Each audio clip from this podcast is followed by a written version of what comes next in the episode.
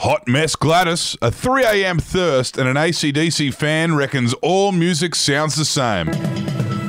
Hello, my name is Wendell Hussey.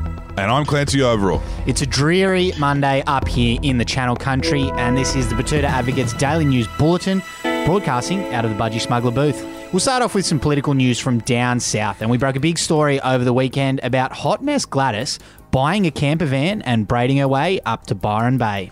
As you probably are aware by now, it's been a tough few months for Gladys, coming out of a tough breakup with her dead shit ex, Daryl Maguire.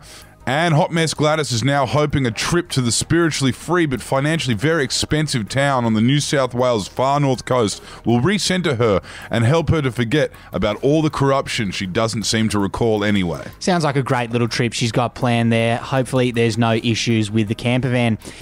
And in some local news over the weekend, stagnant water on nightstand has successfully quenched a 3am wine induced thirst. Indeed, like Gladys above, this local woman, Lauren, was also going through a bit of a breakup and so decided to polish off a couple bottles of rose with some of her post breakup girl gang, the same crowd she usually doesn't spend much time with unless she's looking for trouble.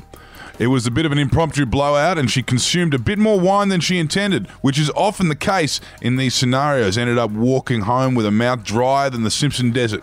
So, when she fell asleep and then woke up at 3 a.m., having nothing on her nightstand other than the week old stagnant water she uses for her retainers, Lauren quickly quenched her thirst at the sake of her dignity and vowed never to touch a bottle of wine again yeah, the, the visual image of the retainers in a glass of water really make that story. Uh, thanks for that one, Wendell.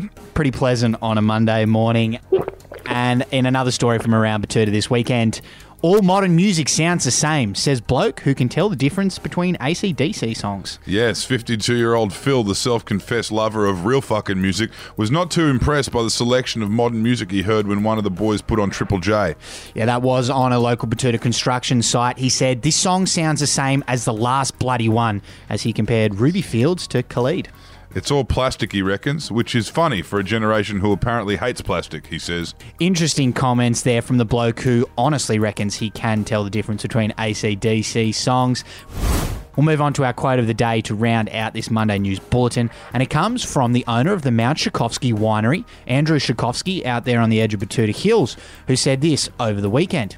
I'm actually not that bothered about one of my largest export markets, China, stopping any imports on my product because our government talks shit about them. It was definitely worth it, and I'm glad we led the world in calling for an investigation into the origins of the coronavirus. Good on you, Andrew. I'm sure plenty of other wine, cold timber, barley, beef, lobster, and wool exporters are feeling exactly the same now they've potentially lost their greatest, if not one of their greatest, export partners for good. Yeah, I'm sure they're all happy to cop it for the greater cause, though. Anyway, that's the end of the bulletin for today. Thanks for your company, and we'll talk to you again tomorrow. Jajan. Hooroo.